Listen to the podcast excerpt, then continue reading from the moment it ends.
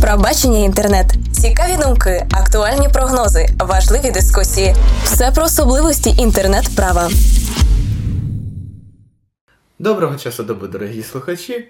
Е, З вами Михайло Горкуша, і в цьому випуску пробачення інтернет ми будемо говорити про такий відомий сервіс, е, як Notabenoid.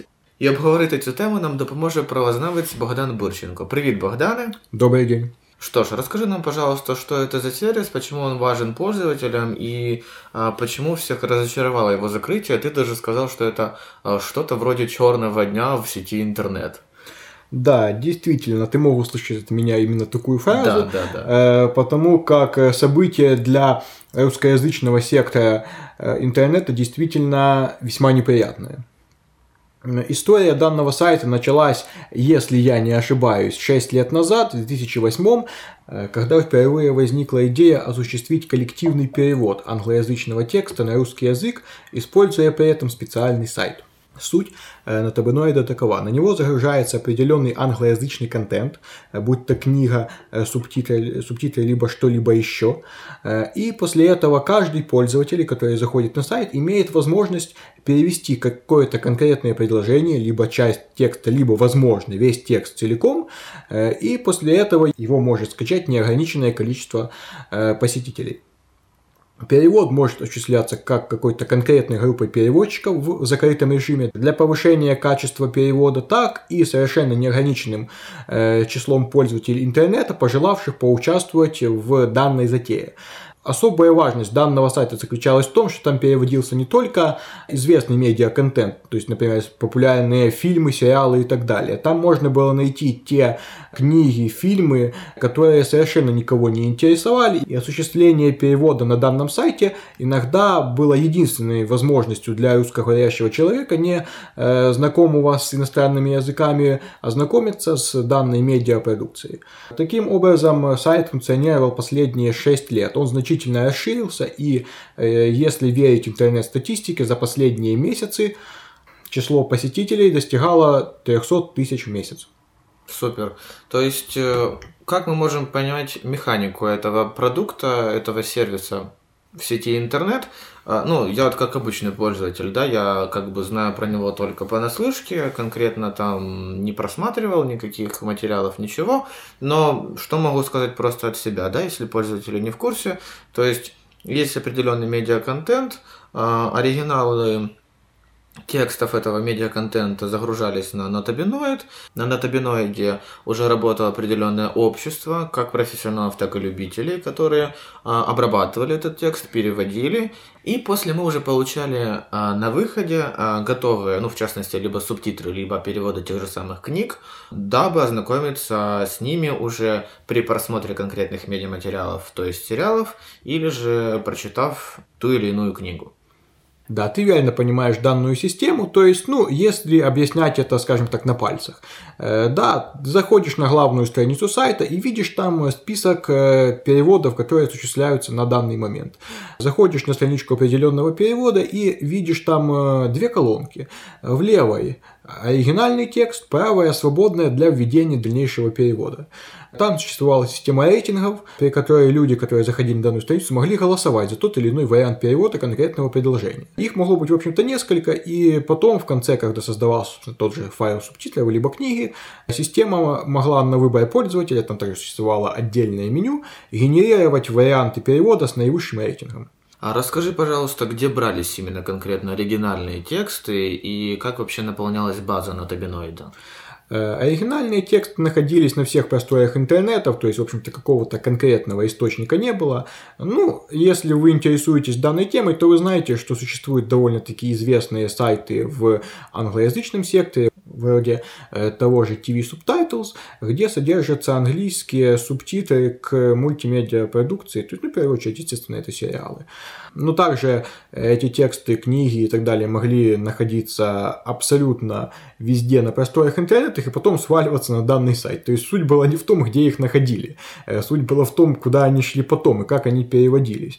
Я действительно могу сказать, что это черный день э, в истории русского пиратского Да-да-да. интернета, потому как э, ну, на моей памяти это самый болезненный удар по э, обороту пиратской продукции за последние годы точно. Более того, я, естественно, не могу оценить последствия закрытия данного ресурса, но могу предположить, что они будут не меньше, а то и больше, чем э, закрытие XUA э, в свое время и попытки закрыть один из известных торрентов.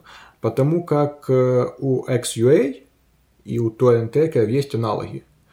У натабиноида аналогов нет. Да, действительно, натабиноид очень интересный и и популярный сервис, потому как, ну, даже как обычный пользователь, иногда при просмотре определенного медиаконтента онлайн а, встречал фразы в рамках а, популярных групп, которые производили озвучивание известных медиапроектов, что переведено на, на табиноиде, а озвучили такие-то ребята. То есть, действительно, а, ресурс натабиноида был, в принципе, вовлечен в многие сферы интернет-жизни пользователя, как для обычных пользователей, которые просто загружали оттуда субтитры для ознакомления с оригинальным медиаконтентом, и в том числе такой себе hotspot перевод, да, грубо говоря. И в то же время на крупном уровне отдельных любительских студий, которые, ну, просто всем известны в сети интернет. Да, но это, возможно, и стало главной бедой данного сайта, потому как пока это было маленькое как комьюнити переводчиков, оно никого не беспокоило. Набрав обороты, набрав известность, оно стало сильно мешать многим правообладателям, ну и что впоследствии привело нас к этим вот печальным событиям буквально недельной давности. Расскажи, пожалуйста, что мы знаем как пользователи сети интернет о том, как проходило это закрытие на табиноида? Э, знаем мы очень-очень мало из так называемых открытых источников. То есть, в первую очередь, от самого создателя сайта, который сообщил о том, э, что в результате многочисленных обращений и жалоб правообладателей к его хостеру, тот, э, ну, скажем так, указал ему на дверь в вежливой форме, попросив больше не занимать его свободное место на дисковом пространстве. Ну да. А, довольно-таки интересно. То есть, получается, а, хостер указал на дверь, э, сказали, да, ладно, ладно, уйдем. Ну, потому как, ну, понятно, наверное, эта угроза все-таки была в плюс-минус жесткой форме. Но по украинскому примеру могу сказать от себя, что в рамках нашего законодательства тоже напрямую встречал случаи, когда действительно приходили, ну скажем так, прошения, да, или предложения от правообладателей, мол, здравствуйте, уважаемый администратор сайта, да вы знаете, да у вас слишком много контента, который принадлежит нам, разрешение мы вам вроде бы не давали, поэтому будьте добры, либо закройте, либо ждите повестки в суд. Ну и многие администраторы сайтов, владельцы веб-сайтов не ждали этой самой повестки, а просто а, ввиду тех аргументов, которые они видели в предварительном письме, молча брали и закрывали веб-сайты, несмотря на ту прибыль и ту монетизацию, которая была у них. А, кстати, поведай нам, была ли монетизация у Натабиноида? Ну вот перед тем, как я поведаю вам данную увлекательную историю, я, я, в общем-то, хотел бы отметить, что практика удаления сайтов, ну, на моей памяти не столь велика. Это Все да, же преимущественно... Да правообладатели и администрация сайтов пытаются как-то прийти к консенсусу, uh-huh. преимущественно просто путем удаления контента, который нарушает авторское право, и продолжения существования сайта в его прежней форме, просто без контрафакта. Э, хотя бывает всякое, и судя по тому тексту, который опубликовал создатель Натабаноида, э, подобные обращения имели место быть в довольно-таки множественной форме и на протяжении уже определенного периода времени, посему ну, просто надоело накипело уже у хостера, судя по всему, накипело у самого создателя сайта. Собственно, биться с правообладателями это очень тяжелый труд, это всем очевидно. И, вероятно, ни денег, ни моральных сил уже человеку не хватило. Что меня, как обычного потребителя, весьма огорчает. Что касается монетизации, то должен ответить, что Натабиноид был исключительно свободным некоммерческим ресурсом, э, никаких э, платных услуг он не предоставлял. И, ну, как мне помнится, э, рекламы на данном сайте я тоже не видел. Возможно, каким-то образом и получалась прибыль создателями, но по большому счету он функционировал как проект энтузиастов для энтузиастов. И, кстати, могу заметить, что на его основе были созданы десятки групп переводчиков по интересам, поэтому дело на табиноида будет продолжено. Да, я тоже хотел отметить, что в том самом обращении ко всем пользователям на Натабиноиде, на главной страничке Натабиноида, которая, собственно, и проинформировала нас о его закрытии, было написано о том, что вскоре ресурс может возродиться в какой-то иной форме. Поэтому, возможно, вскоре мы все-таки увидим что-то новое на базе все того же натабиноида, но уже в новой версии. Но так как это предполагается, новая форма жизни сайт навряд ли будет э, настолько плодотворной, как она была до этого. Да, но если мы все-таки перейдем к пробачению, да, и будем обсуждать эту тему уже с точки зрения каких-то правовых моментов, то Э, конечно же, мы тут не можем говорить, какие конкретно были применены нормы, потому как это действительно было только прошение хостера, скажем так, пусть оно будет называться так. Но если мы все же будем моделировать эту ситуацию по украинскому законодательству и переносить это все в а, нашу плоскость, э, то тут мы, конечно же, обращаемся к Закону Украины про авторские права и сумежные права, конкретно статья 8, которая определяет те самые объекты авторского права, про которые мы и ведем речь. Но, а речь мы ведем про что? Речь мы ведем, согласно этому перечню, про аудіовізуальні твори і про тексти перекладів для дублювання, озвучення, субтитрування українською та іншими мовами іноземних аудіовізуальних творів. Ну і самый последний интересный пункт – інші твори. То есть, что мы можем вообще понимать в этом процессе, ну, в том числе, если мы будем говорить по украинскому законодательству, кто что не поделил, а, почему были эти обращения, как эти обращения, в принципе, могли бы быть от правообладателей, и э, как они вообще могли скооперироваться для закрытия этого ресурса, что их могло не устраивать в, в такой вот ситуации. И вот тут-то, Михаил, начинается самое интересное. Если с книгами ситуация довольно очевидна, э, потому как выложенный на сайт э, оригинальный текст э, книги без разрешения автора и его перевод без тоже получения соответствующего разрешения очевидно нарушает авторские права, то с субтитрами, как с основным материалом работы переводчиков на данном сайте, все далеко не столь очевидно мы уже обращали ваше внимание на статью 8 закона про авторское право и смежные права. Так вот, Суть в том, что по нашему законодательству субтитры как отдельный объект авторского права не обозначены. Более того, возникает вопрос, нарушает ли распространение субтитров на оригинальном языке и их перевод э, исключительное право автора. Если мы обратим свое внимание на статью первую данного закона, то мы увидим, что аудиовизуальное произведение рассматривается как набор кадров, э, закрепленных на определенном носителе с наличием звукового ряда, либо без такового. Э, то есть, как мы видим из определения, субтитры там никоим образом не рассматриваются.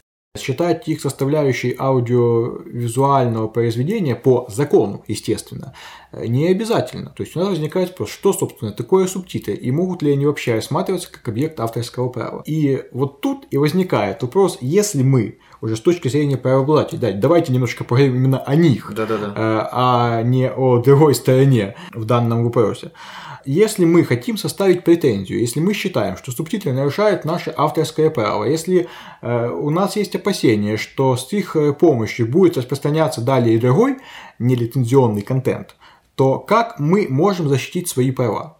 Ну, тут э, в контексте субтитров, конечно же, никак. Но мы можем идти от э, отдельного объекта, который мы обозначили, от перевода. То есть разрешение на перевод мы не давали, но субтитры так или иначе являются конечным результатом перевода, как ни крути. Понятно, что мы говорим про другую форму всего этого явления, скажем так, но в то же время основа всего этого, ну, как я думаю, да, если мы немного так э, играем в абстракции, то все равно основа всего этого сводится к переводу. Изначально это действие перевод, а потом уже субтитры. Поэтому мы можем, возможно, идти не от субтитров, а от перевода. Что ты скажешь по этому поводу? Ну, я позволю себе все-таки немного вступить в полемику. Давай. Э, по данному вопросу. Суть в чем? Запрещается переводить без согласия автора да. э, его произведения. В данном случае мы говорим о аудио визуальном произведении. А если мы это будем говорить как перевод не произведения, а перевод субтитров, то тут уже все кардинально меняется. Нет, просто я сейчас пытаюсь донести какую мысль. Мы все понимаем, что по сути свои субтитры ровным счетом ничего не значат. Субтитры без видеофайла и звуковой дорожки Да. э, бессмысленны. Да, да. Но, но, мы с вами сейчас пытаемся э, поговорить о нормах закона. И нас интересует формальный даже скорее подход, э, потому как, естественно, если дело идет до судебного разбирательства, нам нужно будет на основании э, конкретных норм устанавливать, было ли или не было нарушения э, авторского права. Так вот, я уже приводил в пример статью первую данного закона, э, где дается дефиниция аудиовизуального произведения. Да. Как мы видим, э, субтитры никоим образом не императивно никак не упоминаются. Таким образом, возникает вопрос. Вот у меня, э, скажем так, как участника судебного процесса, можно ли считать перевод субтитров переводом аудиовизуального произведения? Ну да, это я и хотел сказать. То есть, да, получается два варианта. И вариативность в том, что мы вроде бы аудиовизуальное произведение и не трогали, мы трогали субтитры. Получается, к авторскому праву вроде бы отношения не имеем, потому как переводим субтитры. Э, Да, да. И опять же, у нас предполагается отдельный объект авторского права перевод для проведения дубляжа, субтитрования и так далее, но опять же, это уже рассматривается текст перевода, а не изначальные субтитры на оригинальном языке. Тем более, что э, рассматривать данный вопрос в контексте получения разрешения на субтитрование э, картины мы также не можем, Э, потому как если вы обратите свое внимание на закон Украины про кинематографию, э, то понятие субтитрования предусматривает не только изготовление субтитров как таковых, но еще прикрепление их э, к э, копии видеофайла. То есть само по себе из- изготовление субтитрованием не является исключительно, опять же, с формальной точки зрения э, в соответствии с законом. Да, очень забавно. То есть э, мы все прекрасно, как пользователи компьютеров, пользователи сети интернет, знаем, что субтитры могут быть, по сути, как вшиты в аудио э, визуальное произведение, так и распространяться отдельно. И вот самый интересный момент – это распространяться отдельно, потому как, э, правильно ты говоришь, да, если мы это воспринимаем как целостный комплекс, то это уже одно дело, если мы воспринимаем это как отдельный объект, отдельный результат, либо что отдельное от аудиовизуального произведения, то это уже иная картинка. Э, Да, и вот э, что хотелось бы сказать по данному поводу. Суть э, в том, что у нас в Украине нет каких-либо разработок э, по вопросу защиты авторского права в, в данной сфере. Мы не имеем ни судебных решений, ни научных разработок. Ну, действительно, мы все понимаем, э, что э, субтитры далеко не самая большая проблема э, в нашей стране в контексте защиты авторских прав, потому что, например, распространение самих по себе видеозаписей, если уж мы говорим о данном виде мультимедиа контента, э, является куда большей проблемой. Но тем не менее, э, какой э, вариант решения проблемы можно предложить? Какой же? Э, Я вам сейчас объясню. Пожалуйста. Нам не следует забывать, что сценарий к произведению также является объектом авторского права Да. и также подлежит правовой защите. Субтитры по своей сути являются э, частью сценария, содержащей реплики персонажей без описания сцен действия. Э, Таким образом, можно обращаться за судебной защитой сценариста не на основе защиты прав на аудиовизуальные произведения, но на основе защиты права на сценарий. Э, Потому как э, действительно в контексте нынешнего изложения норм украинского законодательства э, при должном уровне подготовки юристов со стороны ответчика и нарушителя данного авторского права, вы, как правообладатель, можете не достичь желаемого результата. Э, Естественно, повторюсь, практики судебной у нас пока нет. Это все исключительно теоретические выкладки. Но мы все понимаем, э, что суды у нас на данный момент э, не особо благожелательны к правообладателям. И если вы не способны четко и детализированно обосновать свою позицию, каким образом, в каком э, масштабе ваши права были нарушены и какие материальные последствия повлекло за собой данное нарушение, то на позитивное окончание судебного разбирательства э, вы можете не рассчитывать. Да, да. довольно, довольно интересное предположение с точки зрения сценария. Ну, а по-иному, по большому счету, права сейчас и не защитить. Потому как, повторюсь, э, с формальной юридической точки зрения у вас нет особых оснований на такую защиту. Да, действительно, на позитивное решение суда в контексте защиты авторского права по данной схеме навряд можно надеяться. Иногда даже приходится тому же судье объяснять категорию веб-сайта. И действительно сейчас это проблема, и, возможно, а, с этой точки зрения, ну, как бы мы ни говорили, и чтобы мы не говорили про РФ, а, но их модель по подобного рода обращения исключительно в московский суд а, все-таки имеет место быть с той точки зрения, что невозможно всех судей сейчас квалифицированно подготовить а, к рассмотру дел об защите авторского права. Поэтому мы, конечно, имеем в этой сфере много проблем, и, конечно, многие констатируют, что полноценно защищать авторское право в виртуальной сфере очень сложно не только потому, что а, сложно построить саму защиту того или иного дела, а, но и, увы, с точки зрения категориального аппарата в общении с судами то как это объяснять, как это представлять и чего просить, и как это вообще организовать судебный процесс по нашему, так скажем, судебному делу производства.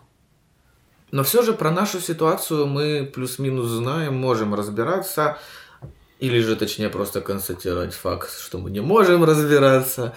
А, но как подобные случаи все-таки регулируются в Европе? Если ты знаешь, поведай нам эту информацию. Ты знаешь, Михаил, э, в Европе шутки с нарушением авторских прав всегда плохо заканчиваются.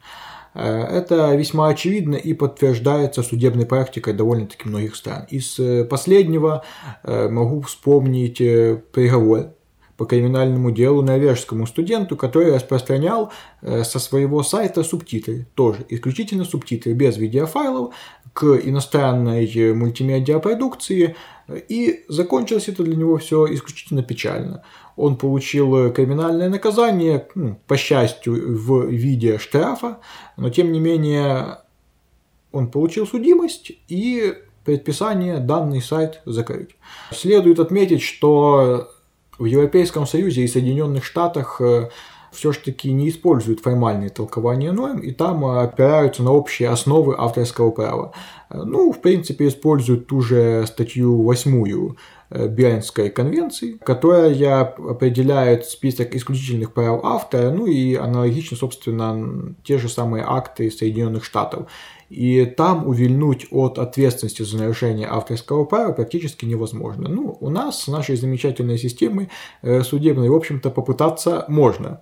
Это, так сказать, я обращаюсь к одной из сторон конфликта между правообладателями и пиратами.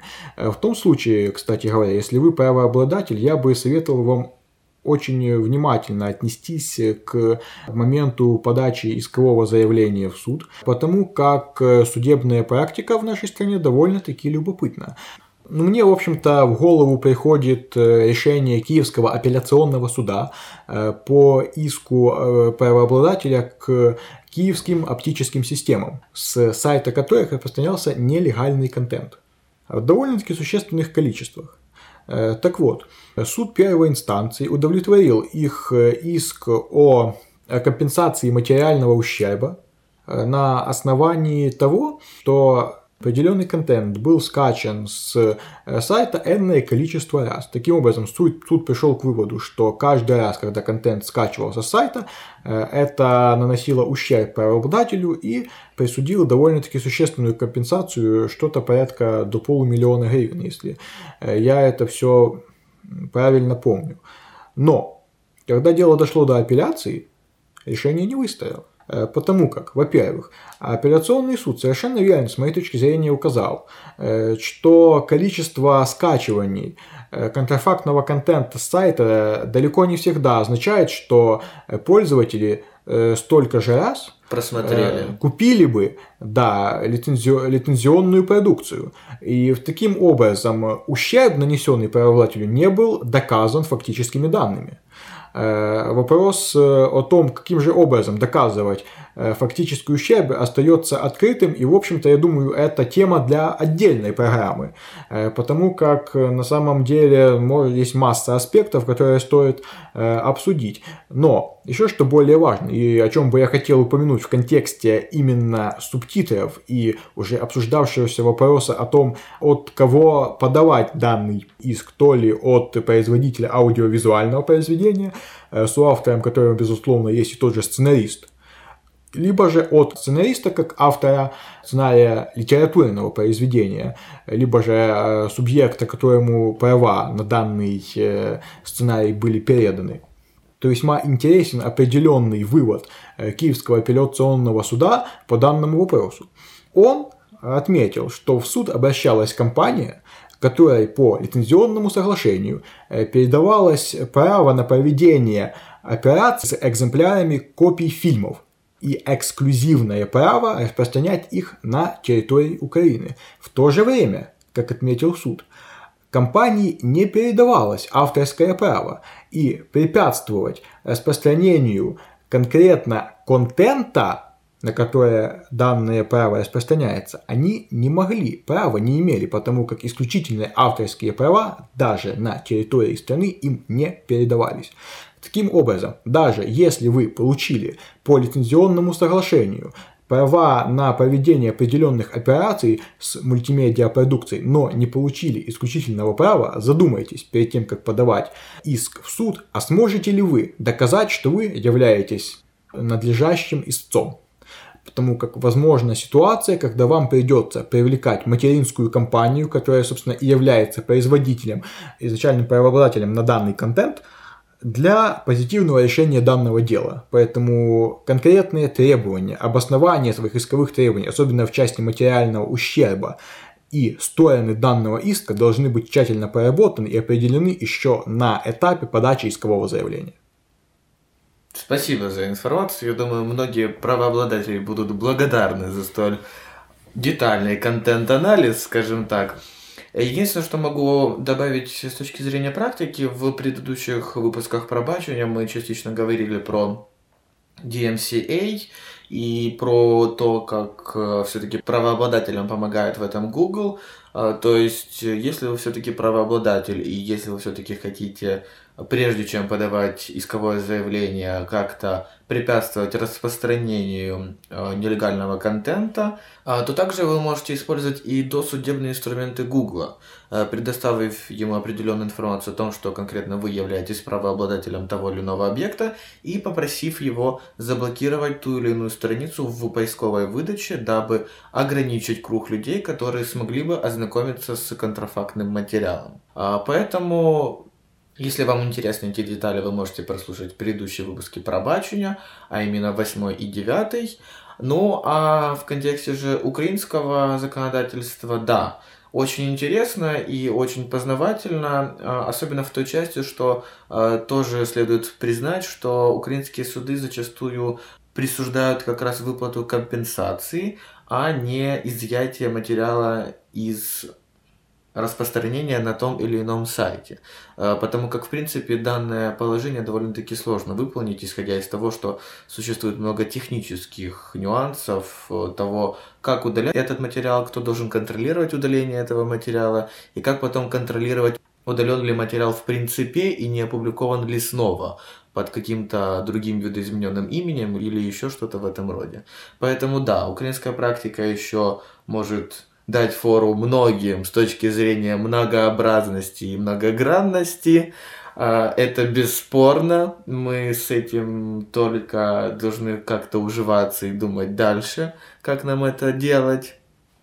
Ну а с точки зрения тех вариантов а, которые ты нам, Богдан, поведал. Думаю, это просто шикарная информация для всех интересующихся и правообладателей в том числе. Поэтому спасибо тебе большое. Ну и надеюсь, э, также интересно обсудим следующие темы, которые, возможно, пользователи нам предложат на соответствующей страничке интернет-права. Спасибо большое, что согласился поговорить на столь интересную тему. Ждем светлого дня на табиноида, если уже у нас был черный день. Ну и все-таки до нових встреч в эфире. Спасибо тебе. До свидания. А ми також дякуємо нашому хостинг-партнеру HostIQ, магазину Top DJ і, звісно ж, каналу громадського подкастингу. На все добре, почуємось та до нових аудіозустрічей. Правове бачення інтернет. Долучайтеся до нашої спільноти на ilo.net.ua. Приєднуйтесь до нас в соціальних мережах.